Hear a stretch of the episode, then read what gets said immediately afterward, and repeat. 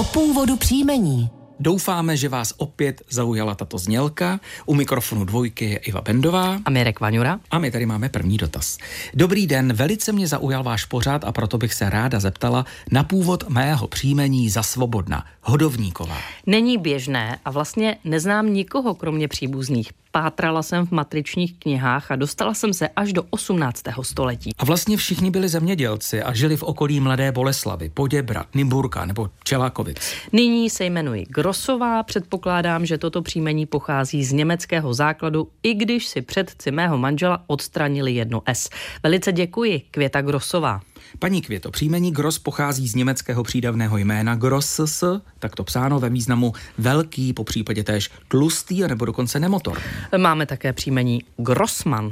Ano, formu Gross, Grossová s jedním S dnes nosí 222 obyvatel České republiky, aby se to na dvojice nepletlo.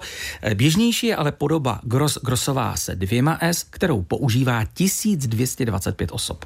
Hodovník, což je druhé jméno, které vás zajímalo, byl účastník hodokvasu. Odtud tedy i příjmení hodovník jako pojmenování pro někoho, kdo rád jedl a chodil prostě na oslavy. Máme řadu takových příjmení vztahujících se k vlastnostem jako požitek, rozkoš, lahoda a nebo také choutek. No a samozřejmě mnohá další. Ano, příjmení hodovník, hodovníková dnes u nás nosí 39 osob. No Mirku, choutek tě velmi rozesmál, nedivím se. E, jinak nezapomeňte, že všechna zodpovězená příjmení najdete na našem webu v archivu. Jenom připomínám, že web je dvojka.rozhlas.cz. Ano, tam můžete takzvaně ochutnat. Stačí zadat do vyhledávače to příjmení, které vás zajímá a pokud už jsme o něm v pořadu mluvili, tak na vás doslova vyskočí i s příslušným dílem a celým vysvětlením. No a pokud nevyskočí, napište nám na adresu původ příjmení zavináč rozhlas.cz.